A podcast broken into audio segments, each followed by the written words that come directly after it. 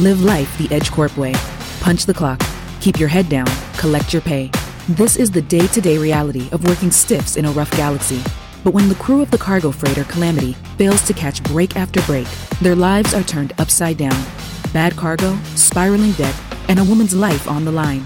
All with the Golden League crime syndicate breathing down their necks. It's no surprise that these blue collar folks get desperate enough to take any job. Can't let danger or moral compromises get in the way of their bonus checks. So goes life, far beyond the stars.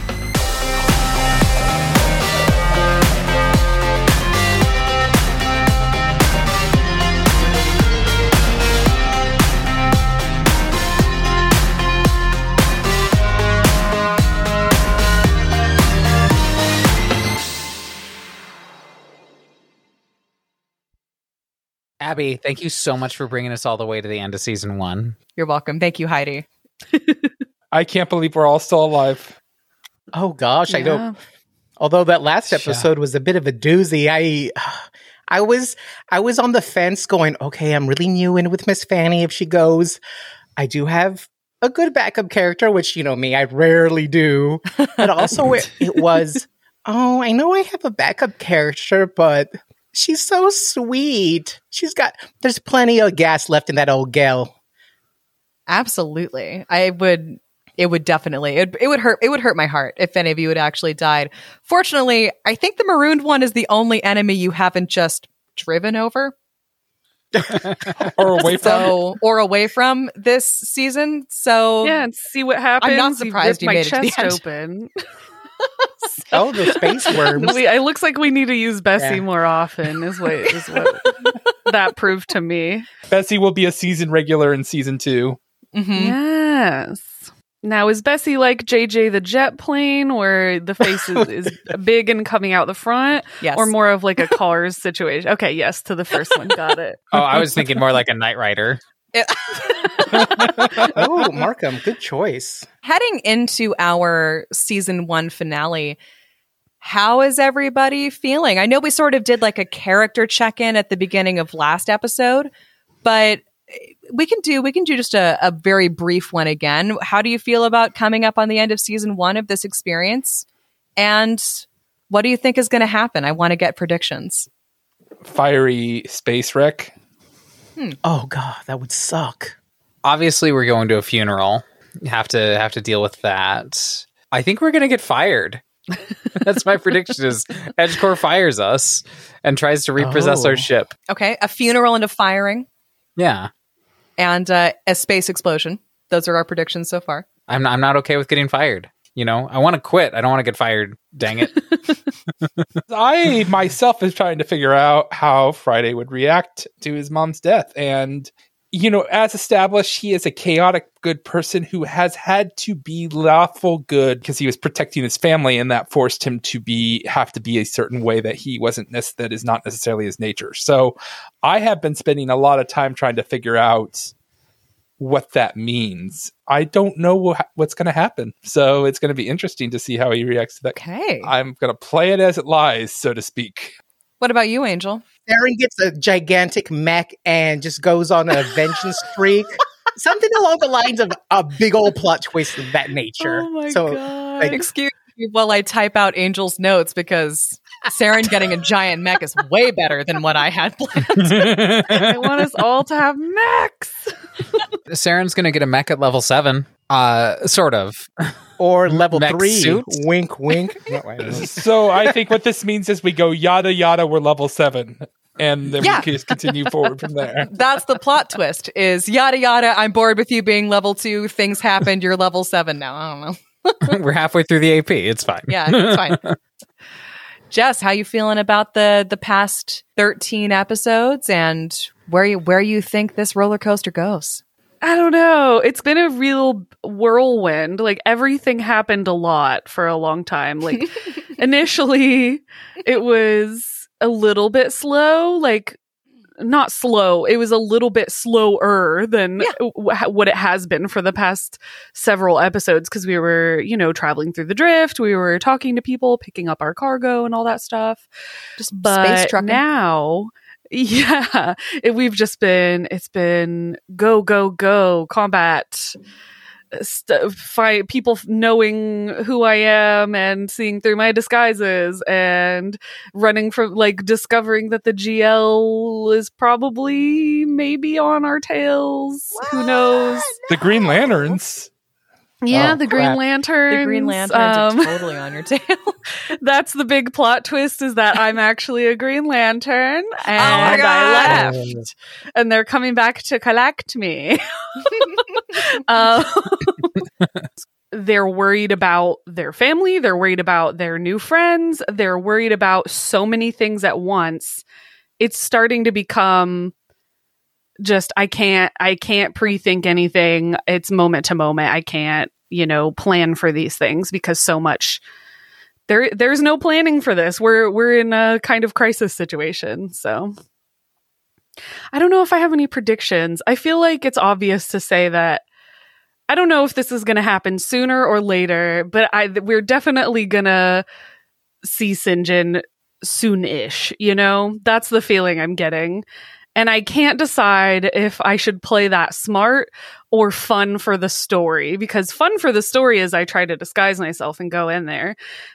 Smart is I don't go at all. I'm just like, if there's a meeting, I'm like, no, no, no, no, no, no. I should not be there. Because we all know avoidance is a key tenet of all of Jess's characters in all of our shows. Mm-hmm. Yeah, yeah. Avoid the problem. It'll go away. Don't split the party too. don't run straight at the problem head first, swinging Certainly your sword, not. and screaming. Certainly not. That's not certainly Jess's style. It's a mixture Turn of it, both. turn into a dinosaur and charge right in. That's not something Jess has ever done. Oh, I'm adding a prediction. no. Ballad takes mystic levels. Yes. I'm throwing that out That there. Just throwing it out there. That's a prediction. You are very optimistic about where you are in terms of your next level up, but okay. You have at this point finished your mission to Voxa, leaving behind a situation that has been by no means resolved. Uh, but at least it's unlikely to be experiencing violence in the immediate future anymore at this point. We Star Trek resolved it. I mean, we solved it very quickly and went away. you resolved it very quickly and you only resolved like the shallowest end of it but you did but you did begin some sort of bridge by which people might start talking to each other which is always great so who knows what the future holds there maybe that community will weather the storm of the Gitteron authorities war on the Marixa Republic and maybe not but the important thing is y'all are going to get paid for the first time Oh my lord. in a couple weeks. So that is something to celebrate. This happy news has been somewhat overshadowed, though, for Friday when a message came through right before Miss Fanny takes the calamity into the drift. His sister, Thursday, who has been running the family's ranch and caring for their mother, informed him that their mother has died. Calamity entered the drift shortly after this transmission, and it's going to take you go ahead and roll my d6 because every everywhere that you can get to via drift travel can get to Absalom Station in one d6 days. So I roll a six. It's going to take you six days. Oh, Well, this is what I wish I'd rolled in our very first episode. Catrus Day. Yeah. So you enter the drift. It's going to take you six days to reach Absalom Station. And Friday, you're sitting in your quarters that you normally share with Miss Fanny, even though most of the time you sleep on your cot on the bridge. Maybe for once you desire privacy over keeping watch over your ship and you're replaying your sister's message over again. There's this image of Thursday on your comm unit, just a woman who has very similar eyes and hair to you. Uh, no, not purple skin, but uh, she has the same eyes and brilliant orange hair that your mother passed down to both of you. Gingers, baby. Yep, you are gingers. And she's saying, She passed last night. Me and Monday and the kids are with her. She was already not doing well without the medication. Anyway, um, funeral is next week. I don't know when you'll get this. I, I know you're out of the system on a job, but come if you can, okay? Thursday pauses, and her stern face is warring between emotions, between grief and love, as well as the ever present resentment in her eyes that Friday sees when she looks at him. And she opens her mouth, pauses as if thinking better of what she wanted to say, and concludes her message with, Well, stay safe out there. And her image winks out. It, you you see this weird combination of a smile but tears running down his cheek at the same time. Uh, almost like conflicting feelings. There is a part of him that is very relieved because he has been carrying this weight on his shoulders for a very long time of having to take care of his family. There is a sense of freedom that is coming with that, but at the same time, he feels very guilty for having that feeling. So it's just this constant rocking back and forth and rocking back and forth. And you see him start to take out a data pad and he just starts entering in a lot of data and starts trying to write out what he's thinking. I think that's where he's at. I think he has an idea of what he wants to do now and think he's ready to talk to the crew about it. What about Saren and Miss Fanny? Um, Friday has requested that everybody come to the bridge. Saren, I know things are still, things are probably still a little weird between the two of you right now after talking on Voxa and Friday's been kind of holed up for the past day or so. Um, so you probably haven't talked. Do you do you come? I'm actually kind of thinking Saren probably doesn't. I've been like I've been mulling this over, you know, in my mind, and I mean, Saren is not mad at the captain, not really. I think she certainly like blamed him, f- you know, for things, but is more ashamed right now and is trying to avoid and hope that everything dies down. And in my head, like after fixing Ballad up, making sure that Ballad was doing better, she's just has actually locked herself in the uh, the engine room has like a bedroll uh, between the power core and the drift engine and is just like you know laying there staring at the ceiling counting counting holes in the ceiling um you know being kind of warmed and like nestled in by the by the engines. I think that G's still so stuck emotionally even knowing what what happened to you know friday's mom. I don't know that G wants to be there at the conversation. What Saren does when Captain calls the meeting is she does go to stand right behind the door to the common area so that she can listen in without actually being like in the room.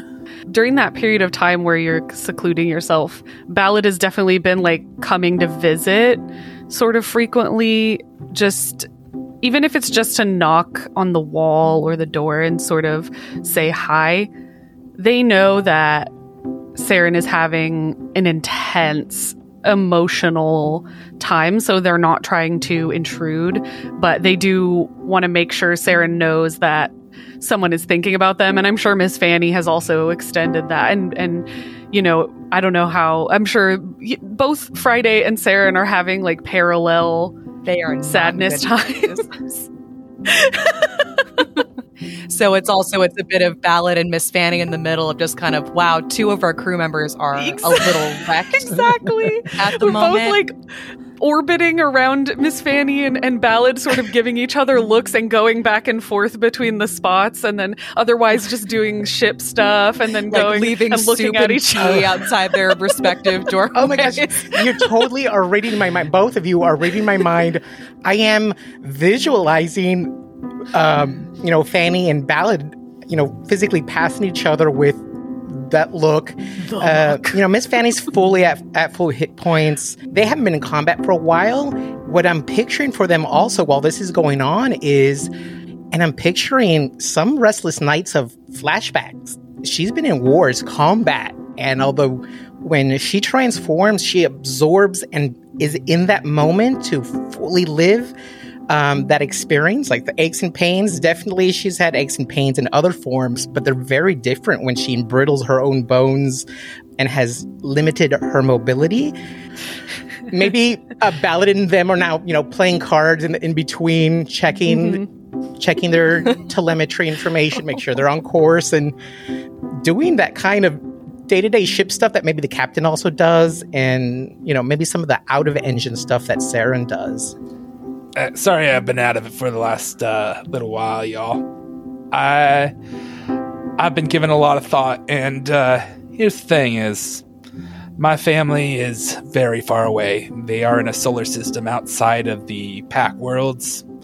There is no way we can get to them in a reasonable time. Well, I'll have to find another way to kind of honor my mom. It will not be going home, though. I do want to thank you all. I know you worked very hard to try to help me get through this, get Edge Corp satisfied so that we can get her uh, the medicine she needs to keep going. But this isn't on any of us, this isn't even on me. Edge Corp, we have all given them devotion, we have all given them loyalty. This is how they showed that instead of realizing that shit can go bad no matter how hard you try, they just take. And that's what they've done to all of us. They just take it away from us. They get us barely surviving. They get us barely going, slaves to what they give us. And you guys have all said something along the lines of, why don't we just leave? And we all know the reason be that because we just don't have the money to leave. But here's the thing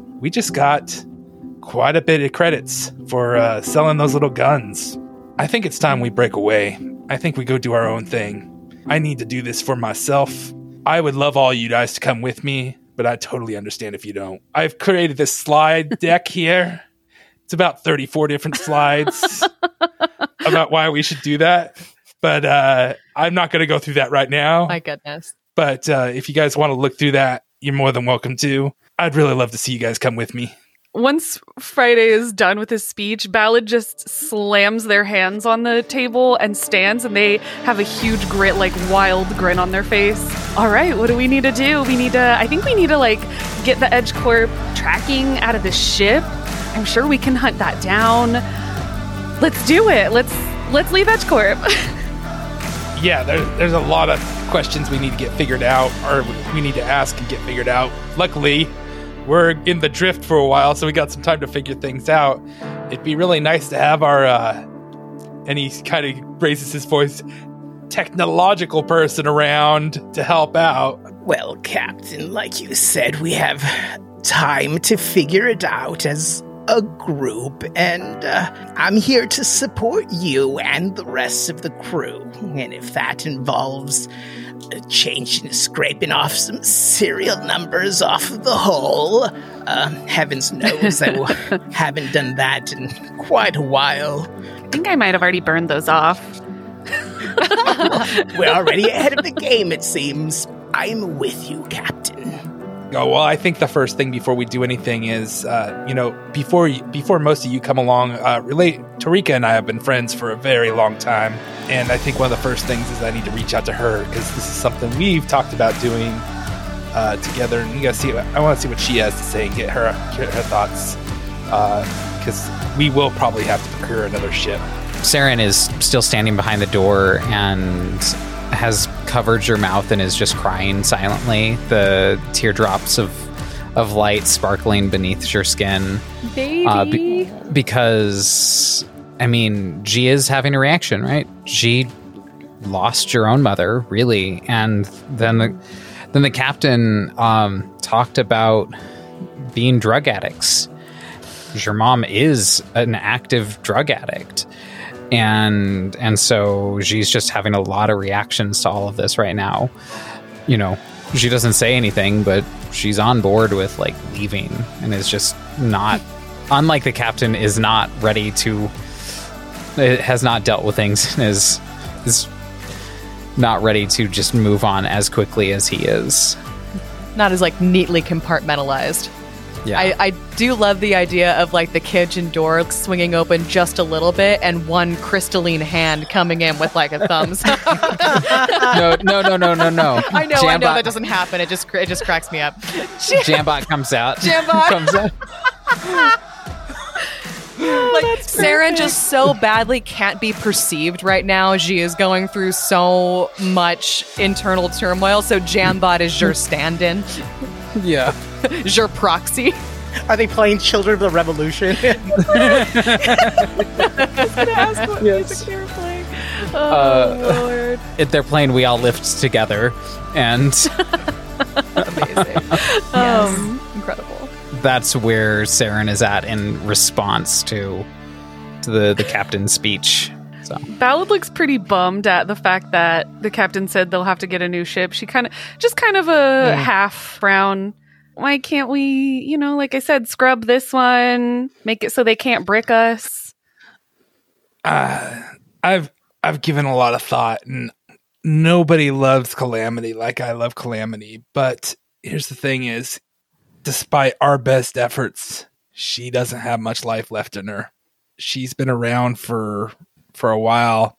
She's literally fallen apart at the seams, and I think as he says that, like a shelf just falls down in the back. you know, One of your panels just blows off. Uh, yeah. no, no, Saren would not have let that get to that point. Uh-huh. well, but Saren's been uh, secluding herself for a day. for a day. That's all it takes. That's that's this ship is in that rough a shape. That's why it's called If the mechanic Calamity. takes a day off. and, and here's the other thing, y'all. We've been under the protection of Edge Corp. A lot of people do not attack Edge Corp vehicles because they say they're Edge Corp vehicles. If we in that relationship, we have no weapons. We have no way to defend ourselves. Um, Yeah. I think we have lots of potential, but I think the first thing is to get Tarika, get a hold of Tarika and see what she has, just to tide us over, maybe a kind of a middle middle area. But I like that idea as well. But here's the thing: we are going to do Calamity's coming with us. If not the ship, at least it's in spirit. We're going to take that name, and it's going to come with us whatever we move on to, and uh, it will be. Our, it won't feel the same, but you know, we'll make it. We'll make it feel like home. Here, here.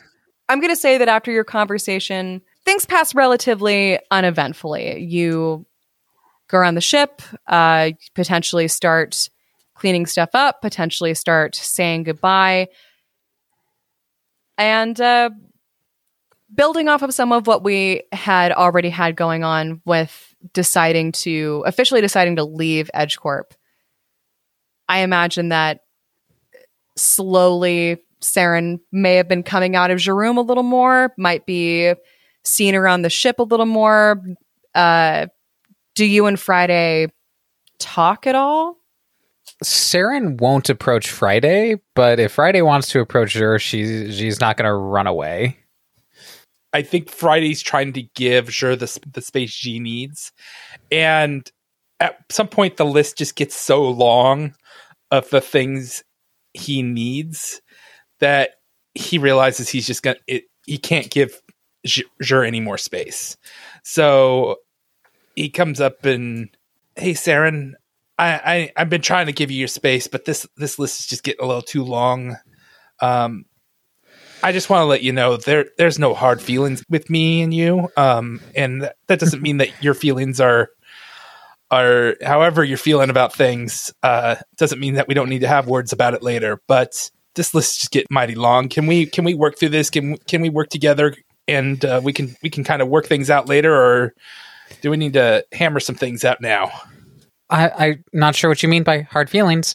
Um, I can take a look at that list, and I, I don't know that we need to hammer anything out later. Um, it'll be fine. Wow. oh, Saren. Friday does the dog head tilts and. Uh, if that's what you need right now to th- to to believe that's true, then uh, okay, I'll, I'm going with it. We'll we'll, uh, we'll uh, Filing that away. Like, uh, if Sarah doesn't need to know, it's a future discussion. Uh, well, I I got here about about 56 items that needs to needs to be worked through and uh, you're you're the person for them do you think you can get this done in the next uh, i don't know three days Three days, Captain. Why didn't you tell me about these yesterday? I totally would have went working on them. You had just approached me and told me about them. I go, what? You, why were you avoiding me? You're right. I was uh, totally avoiding you. Uh, uh, sorry. Uh, you, you know, you know how it is, Sarah. And I, I, uh, I, you know, my mom died, so I've been kind of a little off kilter. So, Oh my God, god. leave that card already. Damn. Saren's face just goes like deeper blue and it's like, oh, right, that's right, Captain. I'm sorry. I wasn't considering. Um, yeah, I'll take those off your hands right now. she takes the list, however, it's being proffered to Jir and just like walks away to work on the first thing. I love this so much because I identify with it so hard. I said some things. I haven't really processed why yet, but it's fine. We don't need to talk about it. I'm doing great. We're things are groovy and everybody's happy and this it's fine. I don't need to talk about it. okay, so after that really productive moment of healing and coming together and talking about your feelings and concerns. You emerge from the drift. uh, about six days after you left Voxa, I imagine that you probably sent a message to Tarika that the job was done right before you entered the drift, and she has arranged for your payment to be sent from Taus Jarzid in the meantime minus the cut for his silence about seeing Ballad, of course. And you each have 1,500 credits to play with now, Oh my lord. which is more money than you've seen in ever at this Edge job. Corp isn't gonna see a goddamn dime of it. Gun running is extremely profitable. I, I have some moral reservations about this stuff, but damn, that money's nice. It's decent. Eh, you know, we did what we could to make it so they wouldn't really see use. Hopefully. Totally. I've been running dangerously low on uh, oil. I didn't know if I was able to go on an, another week. It, did, did you say chicka chicka oil? I oil. Oh, that's the, uh, re- ret- retcon. I like that one better. oil. God. You uh, have appeared on the material plane around Absalom Station. And almost immediately, almost as if she was watching for your signal, Tarika hails you. Uh, Tarika, darling, how you doing? How's that fur? Oh, Friday. Got the job done. For once. Yes. Yeah, that's great. That's fantastic news. Like, this will set you up so well. I don't know. Well, the higher ups have been asking a couple questions about, you know, your your take from various jobs. So I don't know. I don't know if you want to send a percentage in, uh, or or all of it, or or keep all of it and try to figure out the right. Like what um, what should I put in my report? Basically, is what I'm asking. Well, Tarika, you know how we've been talking about uh, kind of going our own way. Yeah. I, I think it's time to pull that lever. Friday, that's a pipe dream. Wait, no, what? I mean, we've been, yeah, I mean, I guess we've been talking about it for years, but I, I don't know. If it's a pipe dream, if it explodes, at least it's going to be of our own making. If anyone can do it, it's us. Ballad does that thing where she like pushes her head into the into the frame, like shoving Pat Friday out of the way in her excitement. Tarika's big, beautiful brown otter eyes narrow. not that I'm not excited, and and I would never want to crush your dreams, old friend. But are you okay? This is very unlike you. I thought, don't you need the, don't you need the insurance? Uh, not anymore. Oh. Wow. she just her eyes are just like full of so much warmth and sadness because she like you you and Tarika are old friends. You have told her all of your woes over the years. You have gone and gotten out and gotten wrecked at countless bars together, and sh and she's like, so she understands immediately what this means. So he immediately flips the script and goes, "But I made a slide deck," and he sends it over to her. Yeah, I- no- Okay. no, nobody, nobody here has looked at the slide deck, but you know, it, it, it's a, it's a plan. Sensing It's it's uh, Miss Fanny just it's about thirty slides and gives like a big smile that I'm sure Tarika could decipher. Tarika's picking up what you're putting down as far as not wanting to talk about it. Uh, as you know, being stuck in the drift for six days, uh, we were able to get a long list of stuff done to uh, to handle our little problem uh, of you know sep- Huh. you know how it is to separate from EdgeCorp. It's not easy. Well, no, they definitely give you the runaround. Okay, all right. How about this? I'll send them a preliminary report, look this over, and we can decide the best way to try to get out of this. Sounds we like can fake plan. our own deaths.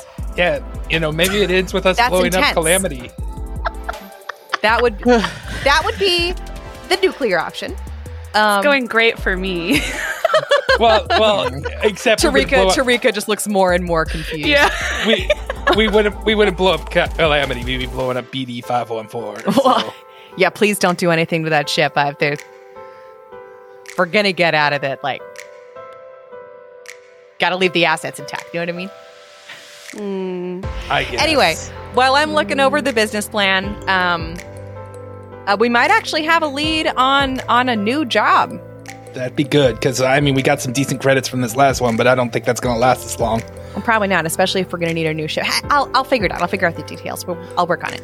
Um, Lord Sinjin's looking to talk to you. In the meantime, uh, by now he's got to know how things went down in Voxo, and he must be pleased because. Well, he wants to talk to you about a potential business opportunity. Friday just dead stares into into Ballad's face. Um, Ballad taps her palm and uh, there's a mask on her face. Before it raises, you see her mouth just quirk into like the weirdest, like uncomfortable smile. Uh, Mm. Miss Fanny gives you the ooh, I really want a metal face, but Yeah. goes back to their controls. hey, Tarika, uh, uh, I gotta put you on hold for one second. Uh, Oh, press- okay. press We'd love to meet button. him. We'd love to meet him. he sounds like a great guy. Uh, Ballad, uh, what do you think? Oh, um. Captain, this is. Sca- um, I don't know, we, man. we could keep working for EdgeCorp, I guess. No, no, no, no, no, no, no, no, no. I have. Hmm. Sinjin is extremely smart. And when he is using his smarts. Okay, fine. I'll be honest. He's he's a conniving piece of work. He's manipulative. He's shisty. He's really good at tricking people. And I just get this feeling like this is maybe Like we're pieces on a chessboard. yeah, yeah, yeah, yeah, yeah, exactly that. And I kind of like don't fully trust that he trusts that even say Tars did not tell him anything. It's still very well possible that Sinjin did not believe that and now fully expects when he calls us in that I will be there. Do you know what I'm saying? And like, even if I don't come to whatever meeting we have, he's gonna send someone. I guess we don't have a choice ultimately. Not if you like the money. Do you like those sweet, sweet credits? Here's what I'm thinking, Ballad, is what he doesn't know is you're a queen and you're way more powerful than a king. So, uh, and he's gonna just keep coming after you and coming after you. your reactions are reactions to downright abuse, in my opinion. Obviously, the guy's stalking you. He doesn't get the. He's he- never. No, that's. Listen, do you want to. We, I can tell you the whole story. He has never once abused me, Captain. Let's be clear on that. What he has done is hurt lots of other people. Not because of me. Never because of me. We hurt people. Maybe instead of be- you, No, let me be honest. We hurt people together. And then Ballad goes really quiet because, and just gets this shame in their eyes. We hurt a lot of people together for a long time. And I told myself it was okay because they were evil. Knowing that I was making room for an even more evil organization. That's what we did together. but you're you're hiding from him. I told him he's not stalking me because he doesn't know I ran away. He thought I lied to him when I left. I told him I would be on AS waiting for him. So, what would happen? What? How would he react if you decided not to go back to him? I don't know. I have no idea. But that's what's scary. I don't I can't face it because I'm scared I'll go back to him. Um, well, I don't think that's going to happen with us because we got your back. And I don't mind hauling your ass away from if you start going down that way, that path. I'll if I have to carry you on my shoulder into this goddamn ship or whatever ship we end up on, we'll do it. I can stay strong. I can stay strong. It's fine. We can meet him. It's just he's he's powerful now. He got the power he told me he was going to get so that he could protect me from the GL. It's what I in a lot of ways it's what I've always wanted, Friday, to just it's so much easier being Ballad looks like a little crazy right now, actually. They're starting to get this look in their eyes that's just like unhinged because mm. she wants life to be fun and it doesn't feel fun right now.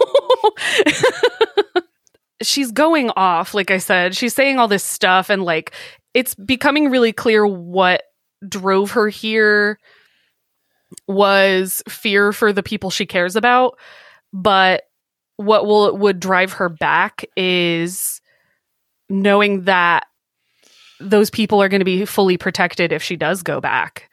Um but she also I think as she's saying all this stuff and like it's probably very concerning for everyone. They're like this is not something Ballad has revealed at all. They it would all be so much easier if they did just go back to him.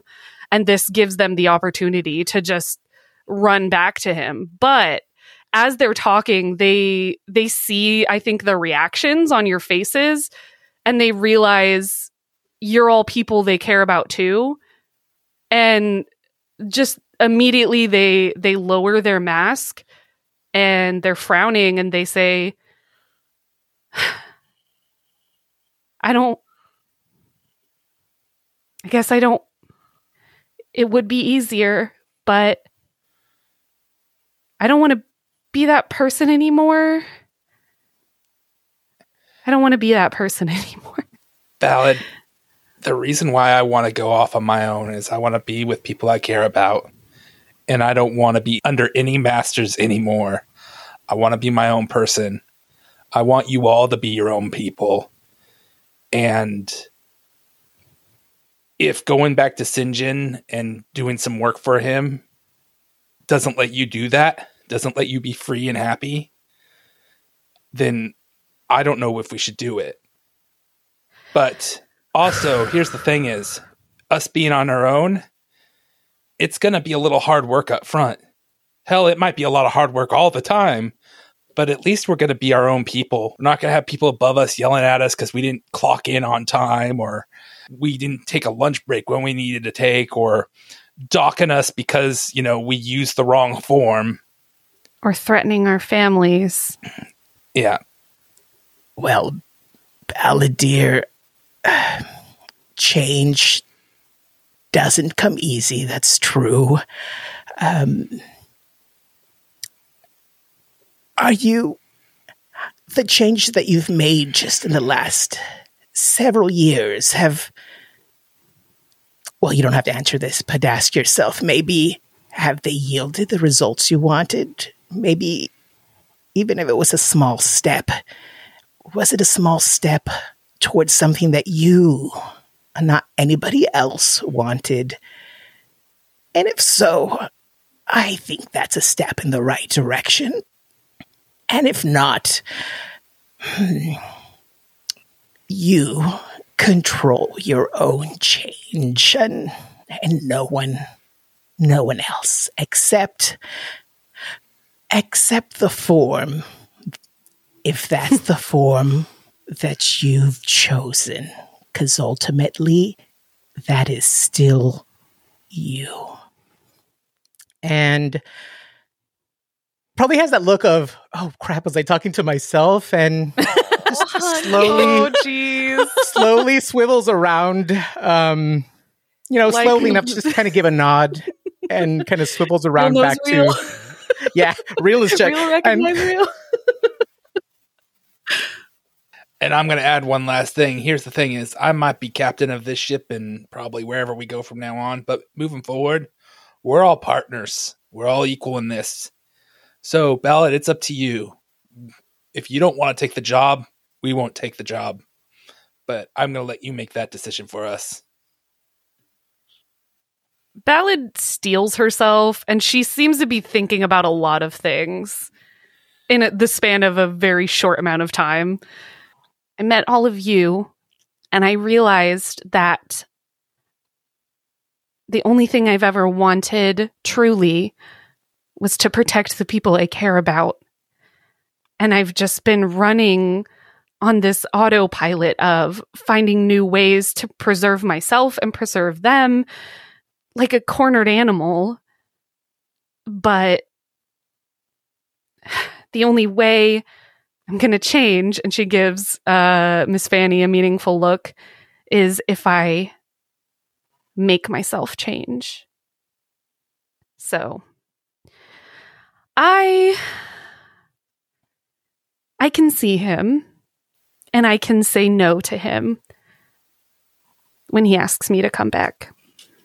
Okay. Tarika, God, I was on hold forever. I just imagine that scene in Ratatouille where they like the guy wants to see the chef and they're arguing in the window. Uh-huh. You just see what- Ballad pacing around like, oh my god. That's that's what Tarika sees. just, just shooting Ballad a very concerned look. You feeling up for a a face to face? yeah, l- I'll, I want to. I have such a long story for all of you at some point. Story time with Ballad. It's Great. become a nightly thing. Well, he's uh he's staying at uh, King King Kearney's Casbah out in the Armada. So, you know, Ballad lets out a bunch of curses. She's just, it's like, I, I'm ready for this, but also, frick, I'm not ready. uh huh. You were hoping for Sarah? like a couple days of drift travel to like compose Yes. yourself. exactly that. Exactly that. Saren reaches out a hand and places it on Ballad's arm and just says, He has no power over you. Oh. Ballad gives Saren the like warmest smile and squeezes your hand. Well, let's get this show on the road, shall we?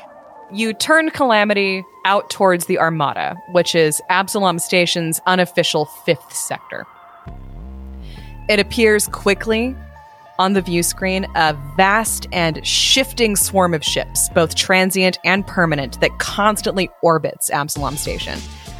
And the four of you have done enough living on the fringes in one way or another to know that most of the folks who live out here, undocked but nearby, are doing so because they can gain many of the benefits of living on Absalom Station without being subject to, say, taxes or other laws. And uh, There are ships that constantly raft together to make black market deals, and some of these conglomerations have become permanent, forming tiny space stations of their own.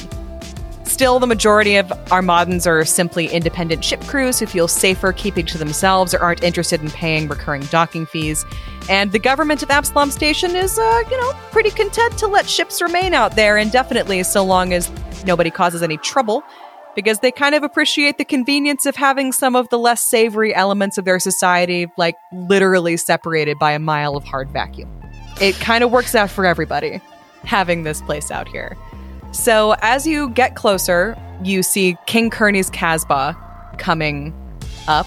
And it's a strange amalgamation of large freighters and smaller vessels that have been welded together to create a maze like casino, brothel, and drug den. Oh, that sounds fun. It is fun and dangerous, but mostly very fun. As you get closer, you are hailed by their docking AI and you are directed to a dock. And as you exit your airlock, you are met by a drow woman with a very stern face. She has long silver hair and swirling blue tattoos on her pale lavender skin. Uh, quick question: Does Ballad come out as Catgirl Cat Ballad? Excellent question. Yeah, Ballad, are you disguising yourself? This is such a hard decision. Yeah, full on, Sinjin knows all of the forms she has programmed at, at present. There is no form he hasn't seen. So yeah, she comes out as Pink Cat Girl Ballad. Nice. Love it. Freddy goes, I'm kind of disappointed there isn't a tail. Ballad gives him a look, like a withering look. I mean, they're great for balance. Oh, never mind, never mind. I'm sure I wouldn't know anything about it. Ballad also gives Miss Fanny a look, but like a huh? Hello, ma'am. How you doing? Friday Francisco. We're here to meet with uh Sin Sin and he takes he like takes a pretend notebook out. Oh yeah, Sinjin. Oh wow, you're so pretty. the drow woman nods at all of you with a, a with an especial like small smile at Saren for saying that she was pretty because she is and she knows that.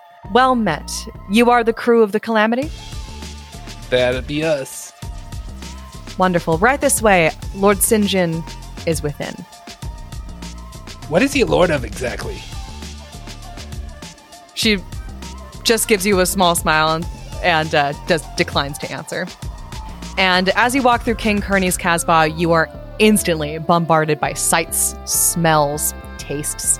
There's a live band playing an assortment of strange instruments from across the galaxy, jamming with a chilled rhythmic thrum. If anyone makes a Mos Eisley Cantina joke, I will slap you. I, what is that? Excellent. We're gonna move No, no. The air is full of smoke from a variety of illicit substances and the layered murmur of clandestine deals going on in the shadows. And members of many unusual species from near space and the vast fill the establishment. There's a squid like Ijtikri crawling on top the bar to order a drink, and across the room there's a leafy Gorin and a peaceful fur covered Neskinti passing a dose of hyperleaf back and forth between the two of them. And then in a darker corner, there's a masked Embri negotiating with a strike team of Vesk commandos. Every species you've ever heard of is present in this room in some way. Even Saren doesn't even stick out, especially. There are like one or two Shimrin in here. You don't really have time to talk to anyone or, or take in much of the scenery because Deminda is maintaining a pretty steady pace. She's moving across the large chamber to a bulkhead door guarded by a pair of drow women. And the door opens as she approaches. And beyond lies a sumptuously appointed chamber with a central rectangular table, at the head of which sits a handsome and very familiar to Ballad drow man. And he looks like this. Ballad is leaving. Ballad's going back. to describe for our audience, Sinjin is very handsome. Sinjin is tall. He is dark purple. He has these really full lips that are sort of quirked in a little smirk. And he's got this long silver hair, Look at that jaw. Mm-hmm. a strong jawline. And he's also got a circlet on his head with a large red stone in the center. The same type of redstone that Taustar Zed was wearing back on Apistag. Sinjin, hi, my name's Friday Francisco. It's a pleasure to meet you. Ah, Captain Francisco of the Calamity, correct? That be it. He smiles at you, nods. His eyes immediately go right to Ballad, who he smiles even more warmly at. Says like, This is my crew. That's Ballad. That's Fanny. and that's Saren. Oh, the fact that you're of introducing me. course. A pleasure. At last we meet. Uh, please do sit down. Draws out the chair nearest to him and motions for Ballad. Friday sits in the seat. Ballad was literally like just about to sit in it, and then she just kind of takes the other seat nearest him because she knows it's just not. It's not in her to hesitate as much as she is. She knows she's gonna walk away from this, away from him.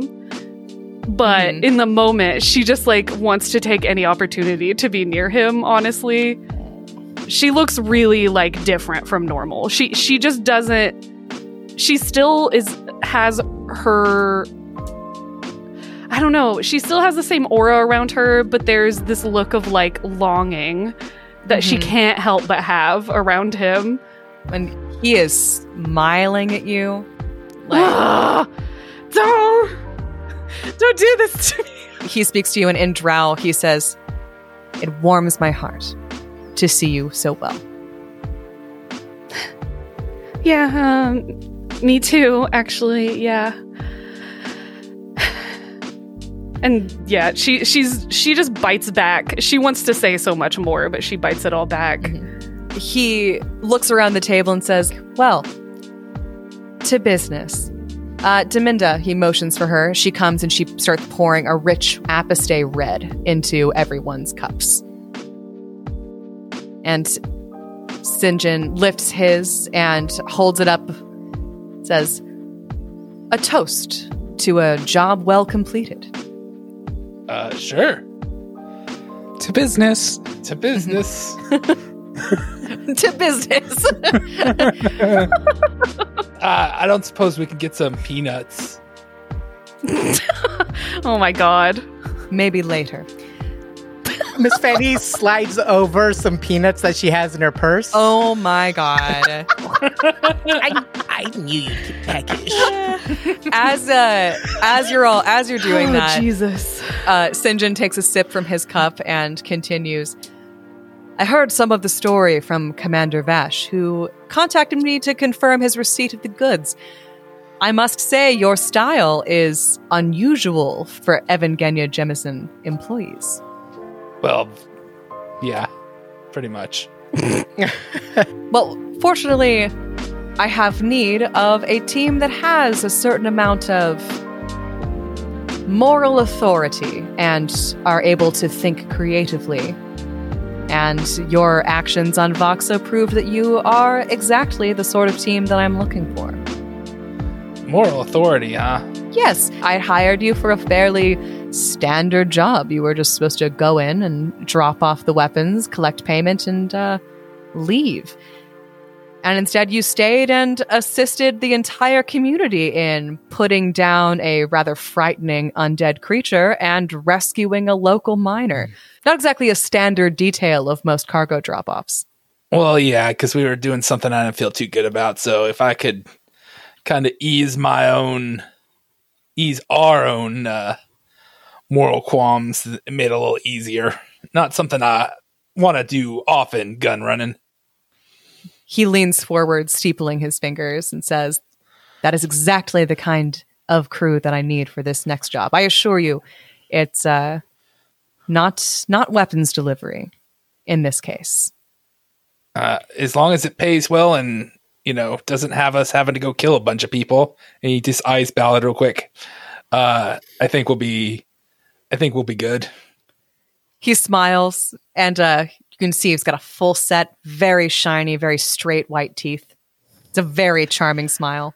That's a very charming veneer you got there. He, in fact, I don't think he doesn't actually have that ability mechanically, but uh, but it's a very similar mien. Friday shoots it back, and his has the ting, and his and and just to kind of try to one up him a little bit. Uh huh. Nice, nice. I love that it's two very handsome men just pinging back and forth between each other. Two purple boys. Just two purple boys. Just two purple boys. I'll get straight to the point with my offer. What is your level of um job satisfaction with the company? Um, Garbage. Indeed.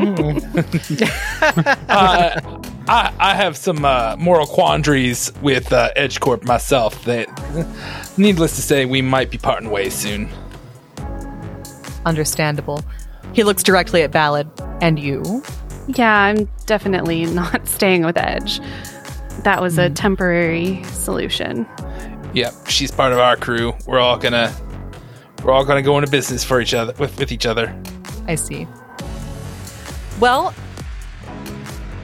I have spent uh, quite a few credits lately ascertaining certain information about EdgeCorp.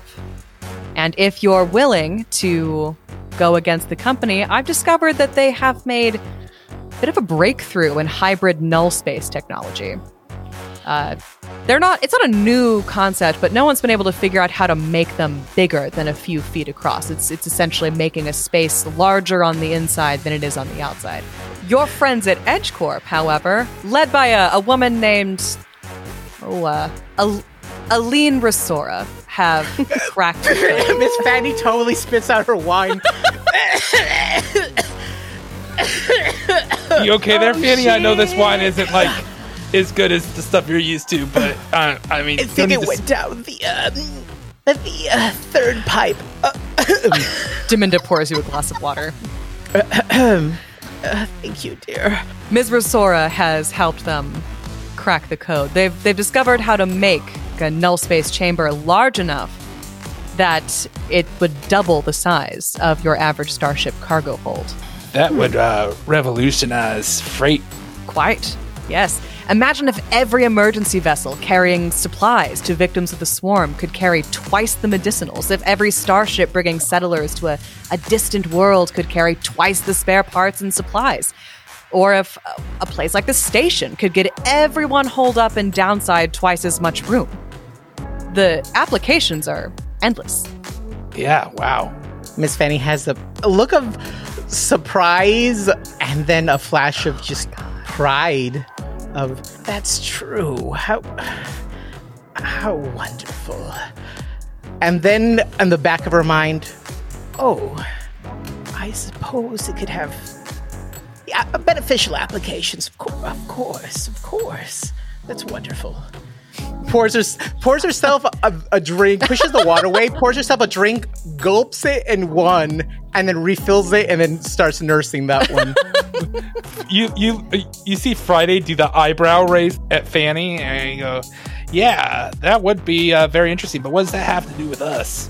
And Sinjin just smiles, flashing those teeth again, and presses a button on the table, and a holographic representation of a transport starship appears in the middle of the table.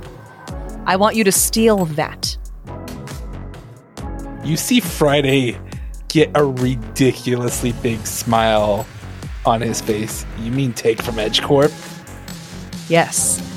This is EdgeCorp's prototype starship using these null space compartments.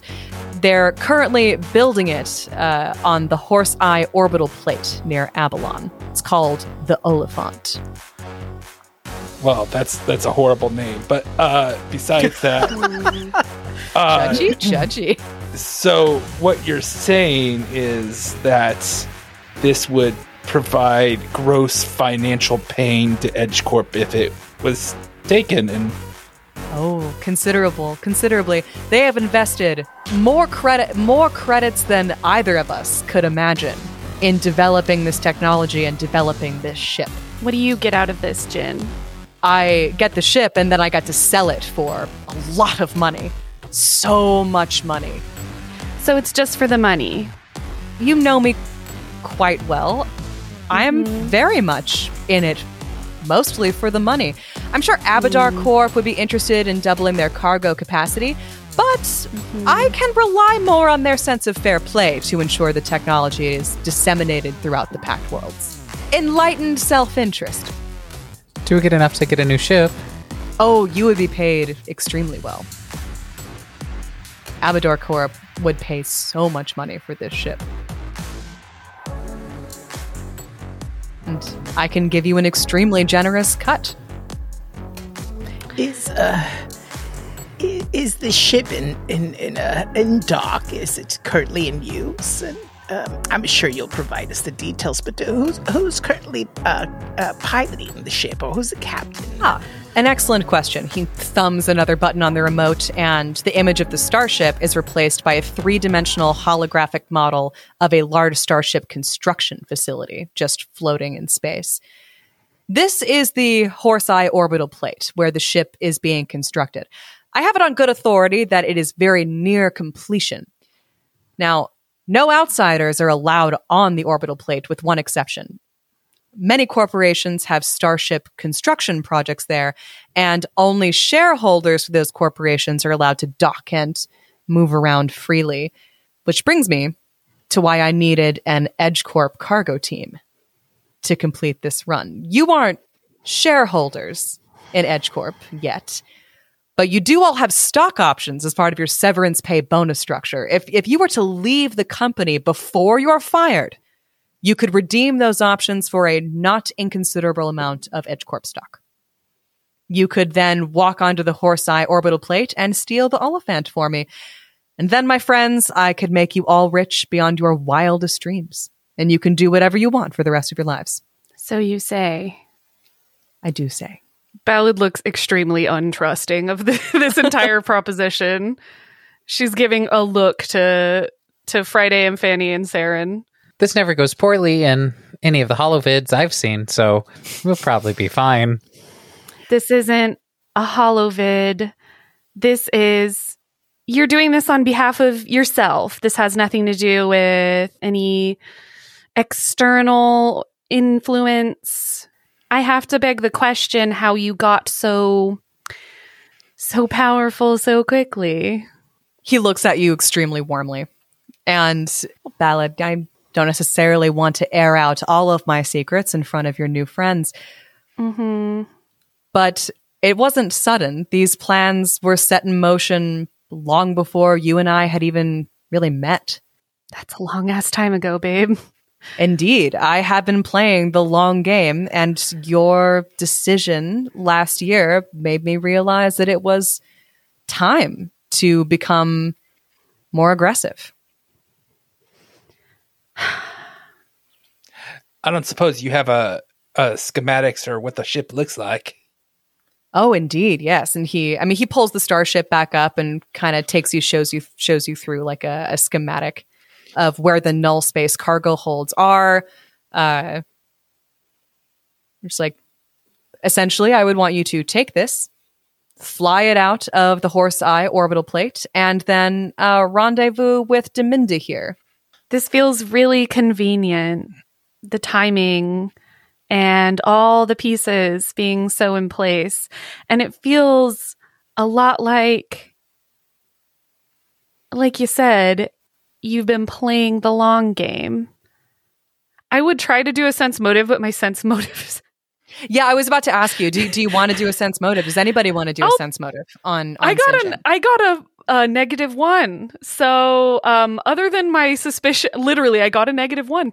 yeah um i mean so that i mean so other than the fact that you you have every reason to be personally suspicious of sinjin yeah. you have no reason to believe that he's lying about this I rolled a natural one and I have a minus two.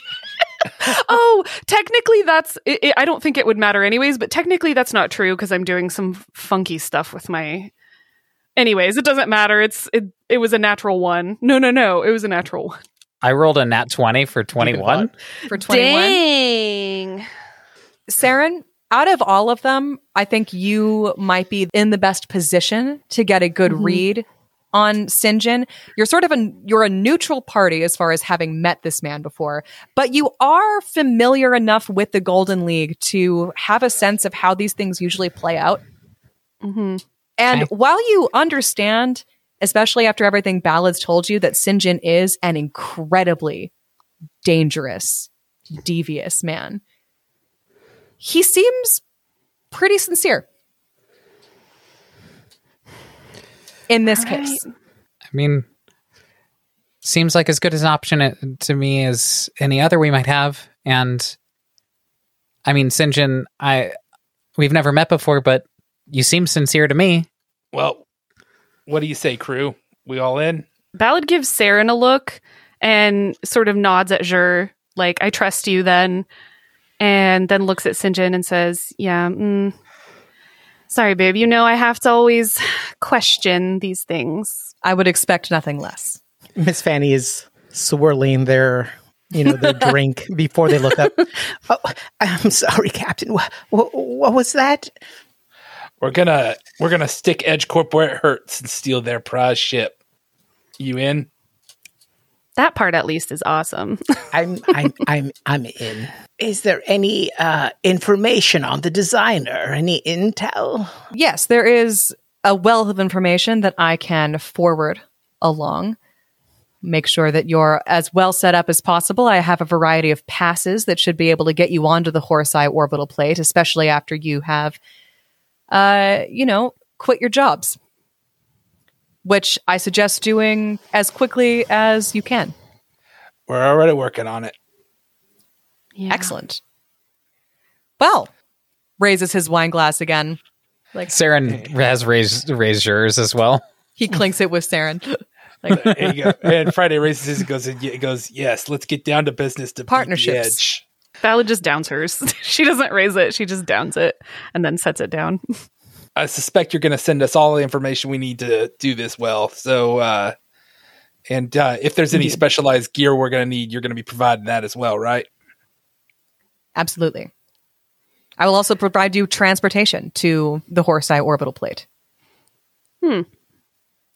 I, of course, have so many questions, but I can't sit here and ask him things Well, all day. So as as the rest of your crew files out, Ballad, would you hang back? Just a moment. Ballad looks at her crew members and then gives them a really confident nod and a smile and says, Yeah, of course. Miss Fanny just goes to squeeze your hand. Oh, and gives you another, pa- uh, gives you a packet of peanuts in case you get peckish while I'm gone. So the three of you file out. Sinjin also dismisses Deminda and his other attendants in the room. Oh, Jesus Christ. he he eventually breaks sort of the silence says you i understand that this seems very suspicious to you and the timing seems off and well and to say that to say that i i did any of this for you would be a lie you know me too well for that as i said these are merely the fruition of plans that I simply, not simply, I, I pulled the trigger on my plans because of you. You certainly inspired the direction of these plans over the past century. And you'll help me lead it when you return to me. Ballad takes a really deep breath when he says that. Well, I didn't expect you to completely disappear. He's visibly like reining himself in. He's clearly practiced this speech. He's clearly decided exactly what he wanted to say. He's really doing his villainous best to be understanding. He was always very gentle with me. I do understand if you need some time. Time is something you and I have plenty of still. We do. But Ballad, I won't wait forever. What does that mean, Jin? Does that mean that if I keep you waiting forever, you'll leave me alone? Or does it mean that I'm going to be looking over my shoulder? My dear, you won't have to look over your shoulder. Ballad takes another sharp inhale and she crushes the peanuts in her hand that Miss Fanny gave her. It, there's just a bunch of dust in her hand now. You know what's so messed up about our relationship is that I really love you. I really, really love you. And all the things that I love about you are the things you try the hardest to bury, and you become this person who resorts to threats, who hurts people, who uses horrific violence. Do you remember what you did to that Vesk back on Akiton? You mangled him for no reason. We were on a, a standard mission, Sinjin. How could you be so cruel? His eyes gleam a little bit. I don't understand why you're bringing up something. God, that was 50. Because it woke me up, Sinjin. Because in that moment, I saw what you really were and that you weren't going to ever change for me or for yourself. You don't care about me. That's not what this is really about. You care about power and you care about yourself because you grew up under the heel of others, so now you want to put that heel on them. In my new life, I've seen that things can be different, Sinjin. We have so long to live. Why would you want to do such. he holds up his hands. He's like, "Peace, peace. I'm You're right. I misspoke. Oh, like I'm gonna believe. See, this is never mind. What? What? I really need you around. Why? No one speaks to me like this. Never had anyone care or pull me back. You and I have had this conversation many times. Yeah, yeah, we have. I I was out of line to imply anything about your friends. But you meant it, didn't you? Yes. But I can adjust. Sinjin, you're not getting it. The fact that we're just gonna keep going around in this circle. And it doesn't matter that if I came back to you, you would protect my family. I would know what you were doing while I sat by, and yeah, sometimes I would yell at you or we'd have these arguments, but ultimately you would change for a little bit. You'd show me, oh, I'm different. I'm changing for you. I'm changing. But you wouldn't change. You never did. So that's why you disappeared for a year. Yeah, it was. Because I understood that someday we would get in the kind of fight that would lead to you hurting someone I care about. Because that's what you do when you don't get your way. You throw your little fucking tantrums and you break people. And it doesn't matter how much, how sweet you are to me or how well you treat me. I will always know in the background you are hurting so many other people who don't deserve it. Then why come here? Why come here at all? Why are you even in this room? I came here for them because we need a freaking job because we we're about to be broke because Friday's mom died and Edge Corp is a piece of crap and we want to stick it to them. So yeah, it seems like I said a little convenient that this is the timing of this. I'm still happy to help you with your job. But you know what? If you're gonna send people after me, after them, after Dreg, after Xavius, do it. They all knew what they were getting into when I left, when I faked my death. And my new friends, the people I run with now, are going to prove to you, if you take these actions, that we are not to be trifled with. And you know that about me already. He is just sort of sitting, watching, processing everything that you have said. It's really hard to get Sinjin to display any actual anger, but you've always been great at it. yeah. So yep. there is a muscle twitching in his jaw, despite the fact that he is doing his level best to appear calm. You've laid many sins at my feet. Glad you were able to get that off your chest. There are several sins I might lay at yours, but I understand that you have some new friends you want to go get back to. So important. So go do your job and talk to me or don't when you get back. As I said, I have time to wait. And regardless of whatever else you may think of me or what I may do, they are temporary. You know what you seem to always forget? And Ballad stands up and pushes her chair back and just drops all of the peanut crumbs on the table in front of him. And she leans towards him on the table. I have way more time than you to wait. And then she just leaves.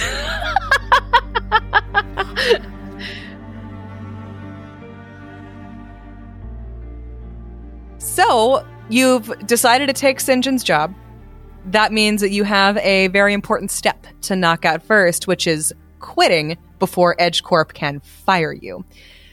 And you know that they are very much about to fire you because you each have received a uh, an, a little email, just a little email, another email from your good friends at EdgeCorp to EdgeCorp personnel serving aboard Company Transport BD 514 from Edge Corp Sapient Resources Department. Subject: Possible contract breach and termination. Shit. Dear employees, your recent activity on Voxo and subsequent failure to submit expected payment has triggered an objective AI led investigation into potential violations of your employee contract.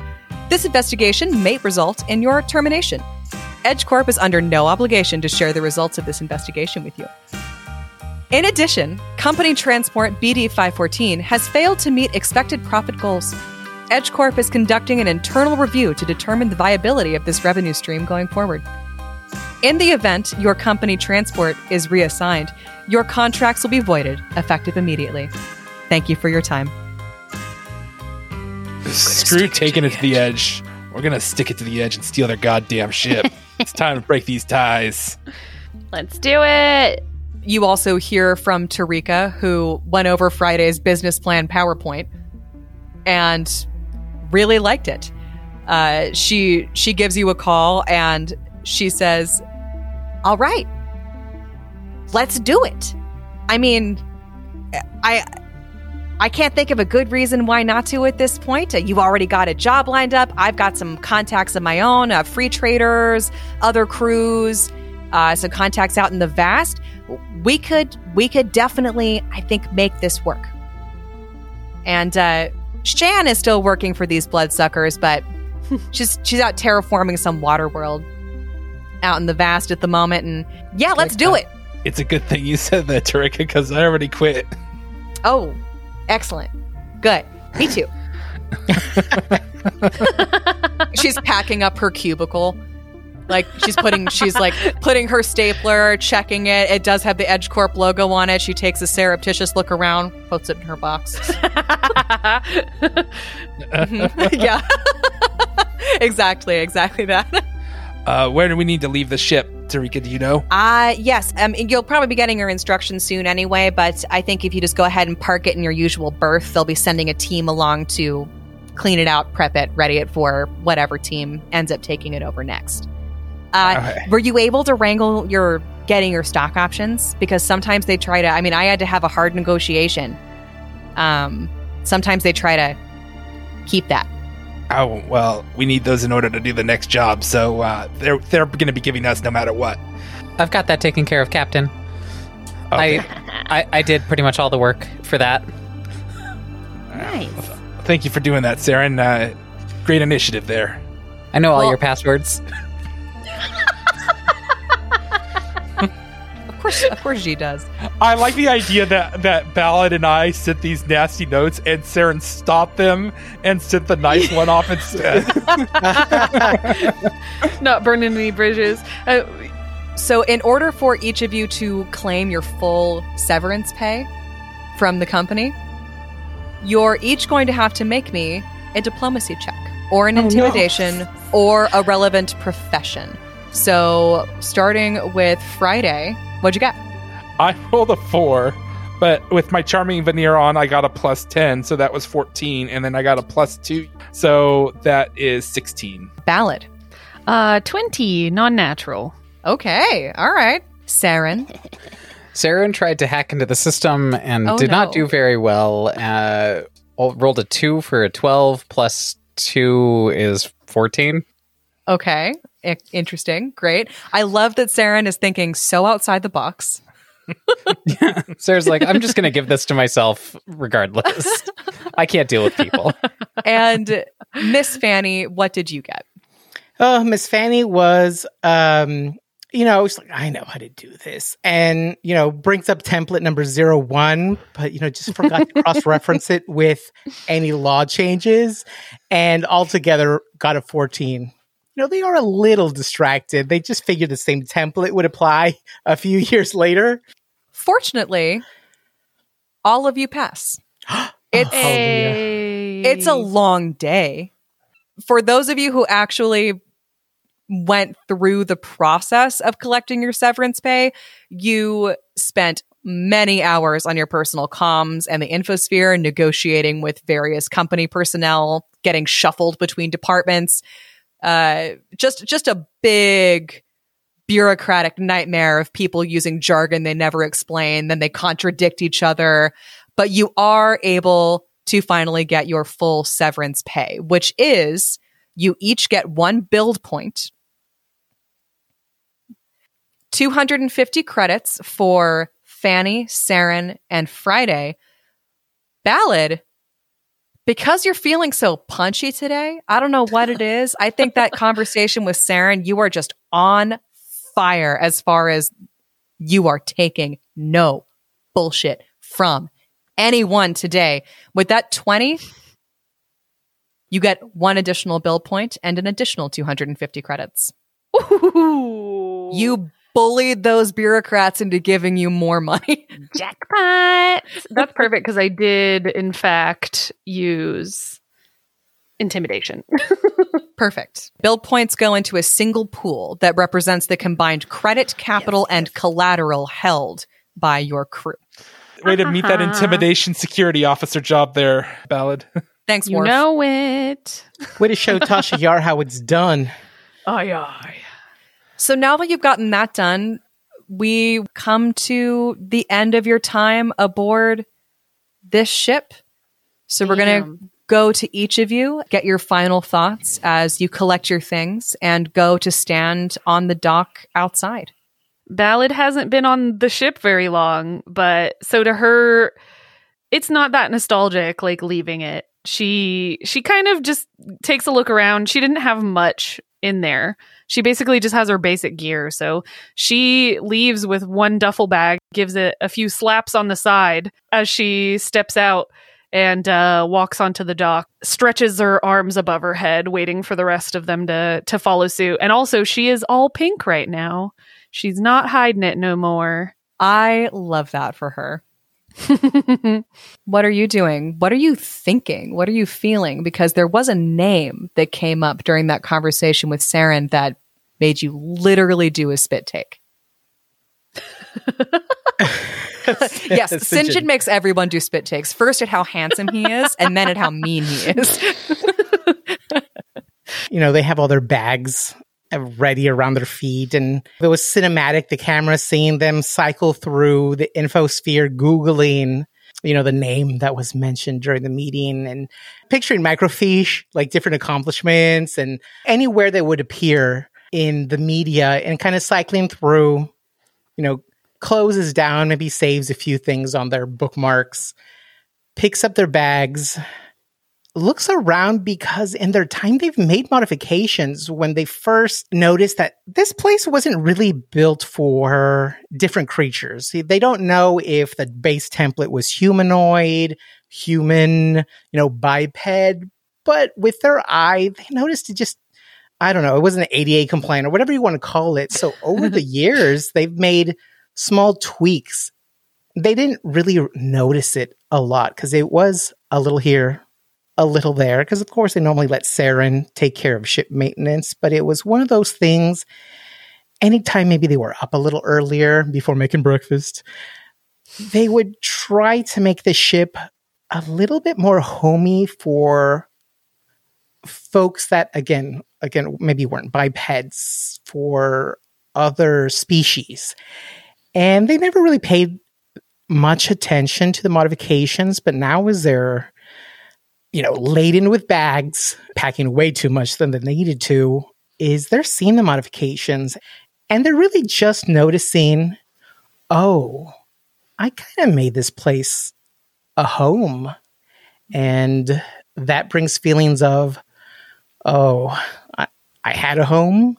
Oh gosh i haven't really thought about it in such a while. They try to experience everything from the pain from their vantage point even being at a certain height to smells all that sensory input they're so focused on being in that moment they often forget oh, I have so many perspectives. I have so much thoughts, or I can see through different lenses, but I do have my own lens. And it's been such a long time that I look through it. Where, where did that time go? Holy crap. And they certainly weren't expecting to have it come at them all at once, definitely in a mm-hmm. place that they weren't expecting. Now coming to the forefront is you had a whole life and have one. It may be an identity profile that you haven't accessed in a while. Maybe they're clutching their their purse, knowing that their like ident chip or whatever is issued by Absalom is. Holy crap, that's actually the one that really belongs to me. I unloaded a lot of money over the years on several different chips that would pass really strict scrutiny and you know bankrupt themselves on this very last iteration um, to make sure it would go through the EdgeCorp personnel files. But it's really the first time they feel the weight of that, you know, uh, whether it's a passport, whether it's a card, whether it's just a series of code of, oh holy crap i'm i'm in that purse. Oh wait i'm not just in the purse. I'm oh holy crap that's me. It's been a while since i've viewed the world that way is it time to jump back in or they've been in combat recently and they've never experienced combat as a person of advanced age and that was a very new experience they've never had to deal with it with oh my gosh, that hurts a lot. How do folks manage? And that's the experience they're looking for is I had no idea. And those mm-hmm. are the moments, you know, Miss Fanny lives for. And is she ready to let that go? Because maybe there's there's more to discover and and as those thoughts continue, they're packing up, they're thinking, Am I packing up because this is what I would pack up? Or oh my goodness, am I packing this because this is what Miss Fanny would pack? And they've never had to worry about or think about a division in their forms because as a natural shapeshifter, they are the forms. They don't do it as far as I'm deceiving you, I'm hiding from you. They're that person and they live it. And it's probably the first time in a long time that they are really considering or that pops up in their forefront is oh i'm really not 83 or oh i'm actually a bit taller it's nice. almost kind of like too much and it's it's something that kind of like that ident chip in her bag it's well it's there um, there's a time for that later and also probably her closing thoughts as like kind of the camera pans away. They're in the you know the little tube that leads to the station is oh gosh what would i say to her it's been such a long time ah, maybe she's still angry would she be i don't know well it sounds like they've always been good at math that's that's a good accomplishment. Yeah, that's great. She's doing good. Yeah. And now I'm gonna go steal from her. Yeah, and that's probably the last Sorry, thought sorry, before the the door closes on the camera is that look of, oh, what is that going to do to her? And then you know the Pan away. the close the the door closes. Uh-huh. Oh my goodness, Angela, that was beautiful. I I love I love where you take your shapeshifter thoughts. Um, Teen. like that's that's really fun. And now I love that you're now you're standing on the dock next to Ballad, fretting about resuming your old rivalry and stealing your sister's work. We're gonna move on. Saren, you're packing, you're looking around, and you've been through a lot in the past couple of days. How are you feeling? Saren is in a really complicated place. As much as EdgeCorp was a place for Ballad to hide, it has also been a place for Saren to hide. You know, EdgeCorp has been a part of your life for 15 years, seven before she joined up with Friday. As she w- walks onto the ship, you know, she ducks her head to to fit through the doorway you know that she's definitely bumped her head on too many times to count. And traces a finger along the wall as she makes her way to to your bunk most of your stuff is there even though she's been in the engine room recently. She's thinking about your relationship with your mom um and with Dade. You know the last time that she she really left someone behind. And how that time was you know she was running away. And this time it feels like she has something to move towards at least you know trying to do something for herself and for the others. She's not happy about how she's been handling things with the captain, but is really just pushing away all of those emotions. She lives in a lot of illusions.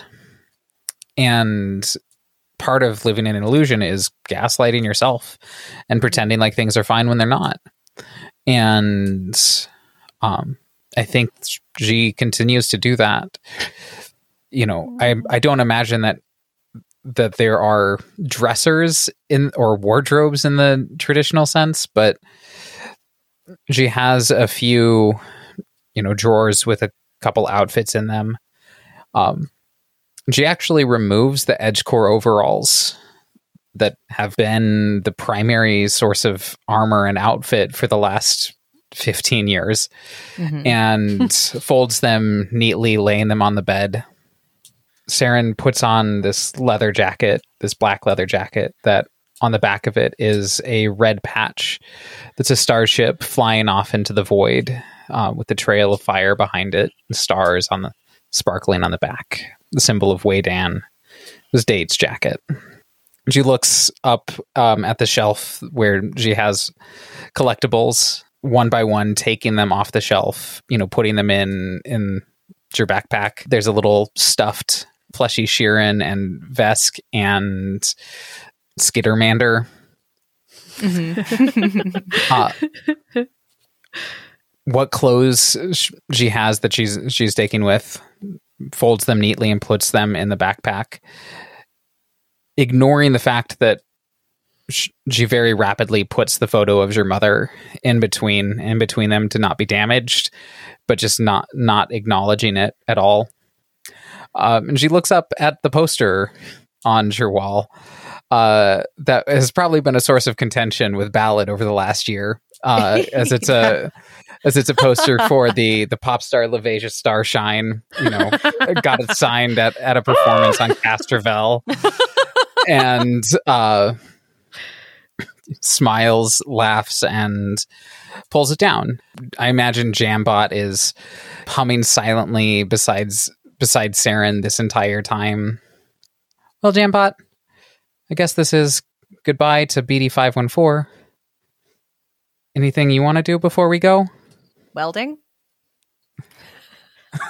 No, no time for welding today, Jambot. Jambot had held up one of its little its little arms with like a sparking little blowtorch on the end of it, very hopefully. Well, maybe we can weld something real fast. You know, maybe weld weld shut the door to the bridge. Jambot does Veg that. Friday's in there. yeah, oh my god, Friday's not out yet. Uh, this will be after Friday leaves, of course. So Come back in And- and weld. gotcha. uh, we'll join. Uh, maybe not the the one to the bridge, but the one to the engine room. We'll Mhm. weld that shut. Yeah. That was Saren's spot on the show. Yeah. No, now no one can have it but us, and we'll leave the ship. Backpack slung over one shoulder, you know, humming along to whatever Jambot is humming. Something sort of silent and soft. And we finally pan over to Captain Friday, who really was the first one to ever make this ship a home. Other people had lived there before, but Friday was the one that named it, cared for it, found really specific people to live with him on it, and did his best to make this a really warm, welcoming place inside a really cold, dehumanizing environment. Yeah, and Friday's walking around, and almost every single piece of this ship at one time or the other has been pulled open and fixed or repaired. But there's this one panel that's just never been touched. Nothing's ever needed to come off from behind it. And he knows this specific panel, and he goes and he he pops it loose and uh, goes into his room one last time and grabs his backpack. I imagine it's going to be a lot like when you move at a place you've lived a long time and you just don't realize how much crap you have. Yes. Um, so there's probably boxes of stuff marked to like be taken off the ship. Maybe in his exit, he he he made an agreement for them to like take this stuff and ship it to wherever he's going to end up. it's pretty standard procedure. But he grabs his backpack and he puts it over his shoulder and takes the panel, takes a couple sifters and a really nice bottle of bourbon, and he goes sits in the the cockpit one more last time. He runs his hand over a ripped spot in the chair where a Vesk attacked him one time and left a gash in the chair. And uh, he sits there looking out of the window. He takes the sifters and pours two two bourbons. He puts one on the dash and, and one in his hands, clinks the the glass, takes a sip, sets it down, and looks at the the back panel of this and takes out a, a pen and starts scribbling something down. Uh, and then he gets out some tape and he attaches some stuff onto it. And uh, well, Calamity, you'll be coming with us in name, but you've always been a part of my family. In some ways, you kind of had the spirit of my mom, and just always there for me. And uh, I'm I'm gonna miss you, and I hope wherever you went, it's someplace you deserve to be. He downs the rest of the drink, and he takes the panel back to the spot where it was, looks at it, and what you see is two pictures: one of his mom, and one of him and his crew, smiling in a bar. So he looks at the pictures one last time and and looks at the writing and under the picture of the crew it says to the the best damn crew there is. And then he looks at the picture of his mom and has Fanny Francisco. I love you, mom, and uh, I hope wherever you're going, it's a far better place than you were. And I, I hope I get to see you again someday.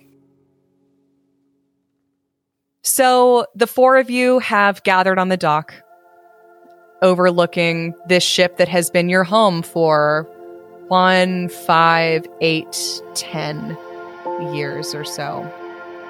A team of EdgeCorp company androids come through to lock the ship and clear out all of the rest of your belongings. You see where so long ago Avarice had obligingly changed the name on the side of your ship from BD 514 to Calamity. It changes back. As you're all standing there on the dock, contemplating the meaning of that, an extremely cheerful, very tall Brenneri woman pops up next to you with her own backpack and box of office supplies. Also takes up her position staring at the ship. Before staring at you, staring at the ship. Well, it's time to go. Friday puts his arm around Tarika and go, I don't know about you, but I need a drink. Oh, absolutely. And you all begin to walk off together as Tarika keeps up a cheerful chatter. Look, whatever happens, we're in it together. And once we do this thing for Sinjin, we'll be independent at last. No one will tell us what to do. I'll find you all the work you need for a modest administrative fee, of course, and the universe will be your open road. Yeah, what could go wrong? Far Beyond the Stars is a fantastic worlds production. Thank you so much for listening to the show. This was our season one finale. So we're going to be taking Woo. a two month break. I know. it's insane. Uh, that was a lot of work. We're done forever. Wild. See y'all in two months. We're, we're actually just we're taking a two month break to Aw. prepare season two for all of you, which will begin on December eighth. In the meantime, if you can't get enough of us, we also produce a second show, the Fantastic Worlds podcast, based on the Reign of Winter adventure path for Pathfinder 1E. There are 100 plus episodes at this point. Uh, there's plenty for you to get through while you're waiting for season two of Far Beyond the Stars to resume. We also recommend connecting with our fantastic community on Discord and Reddit or following us on Facebook, Twitter, and Instagram. And you can find links to access all of those things on our website, fantasticworldspod.com. If you'd like to support the pod, which would be deeply appreciated, consider joining our Patreon by going to fantasticworlds.cash, where you can get access to all the behind the scenes content from all of our shows and a whole extra Pathfinder 2E podcast produced exclusively for our Patreon subscribers. Yes. I'm Abby, your galactic mistress, and you can find me at Bonanza Famine on Instagram or Twitter. I'm Heidi, playing Saren Caceres, the very sad mechanic, ready to start a new adventure. You can find me uh, at Vamahillion on Twitter and Heidelon fi- hashtag 5836 on Discord. This is Angel who runs your favorite space abuelita. Oh, but how for how much longer? Dot dot dot. Oh my God. Ah, I can be reached at Espinoza nine one six. This is Jess, your pink android cat girl who is sticking it to the man. sticking it to the drow. Yeah. You can find me at Hank the Clank. This is Friday Francisco, aka Dustin Alexander. You can find me at Dustin Alexander, where I will be contemplating what to, where to go next. Also, with Fantastic Worlds, have been hitting a streak of amazing episodes. So go listen to that show if you haven't yet, because You're missing out. uh, you're missing out. absolutely. It is so good and absolutely going to make you so happy. You'll still miss Far Beyond the Stars, but not as much. And you'll have so much excellent entertainment to You, keep you will miss Heidi though. Yeah, you'll miss You'll- me at you will least miss until me. episode 90 something. Yeah. Heidi. anyway, if you enjoy our show or any of our shows for that matter, do us a favor and help spread the word to friends and family you also think might enjoy it. Friends, always subscribe to other friends' podcasts on the phone. Are Yeah. you really friends if you haven't done that? I mean, Yeah, steal your friend's about it. phone and subscribe to the best subscribe. podcast ever made. Such a good idea. Exactly. Heidi couldn't have put it better myself. We'll see you next time on December 8th, Far Beyond the Stars. Boink. Pew pew.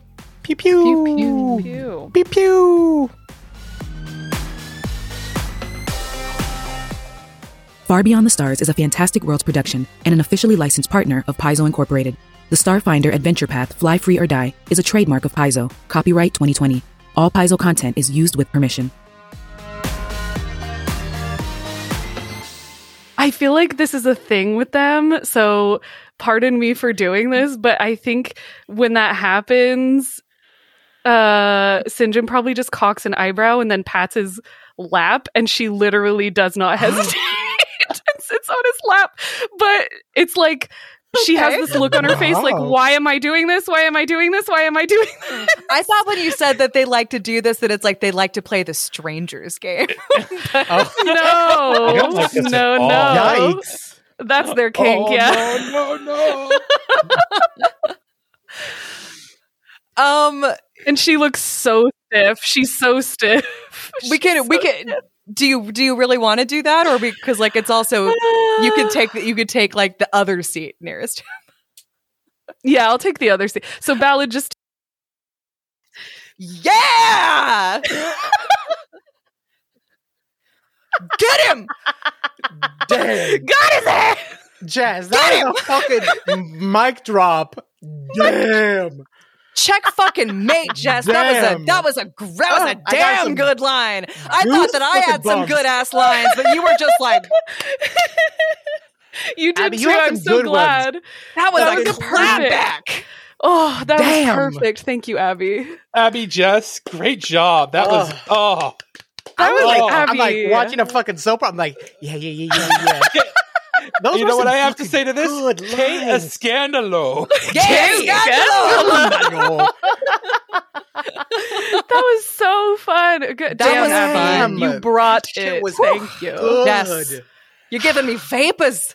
You give it was really hard. It was really hard not to break character up until the end and just feel like you fucking tell him, girl.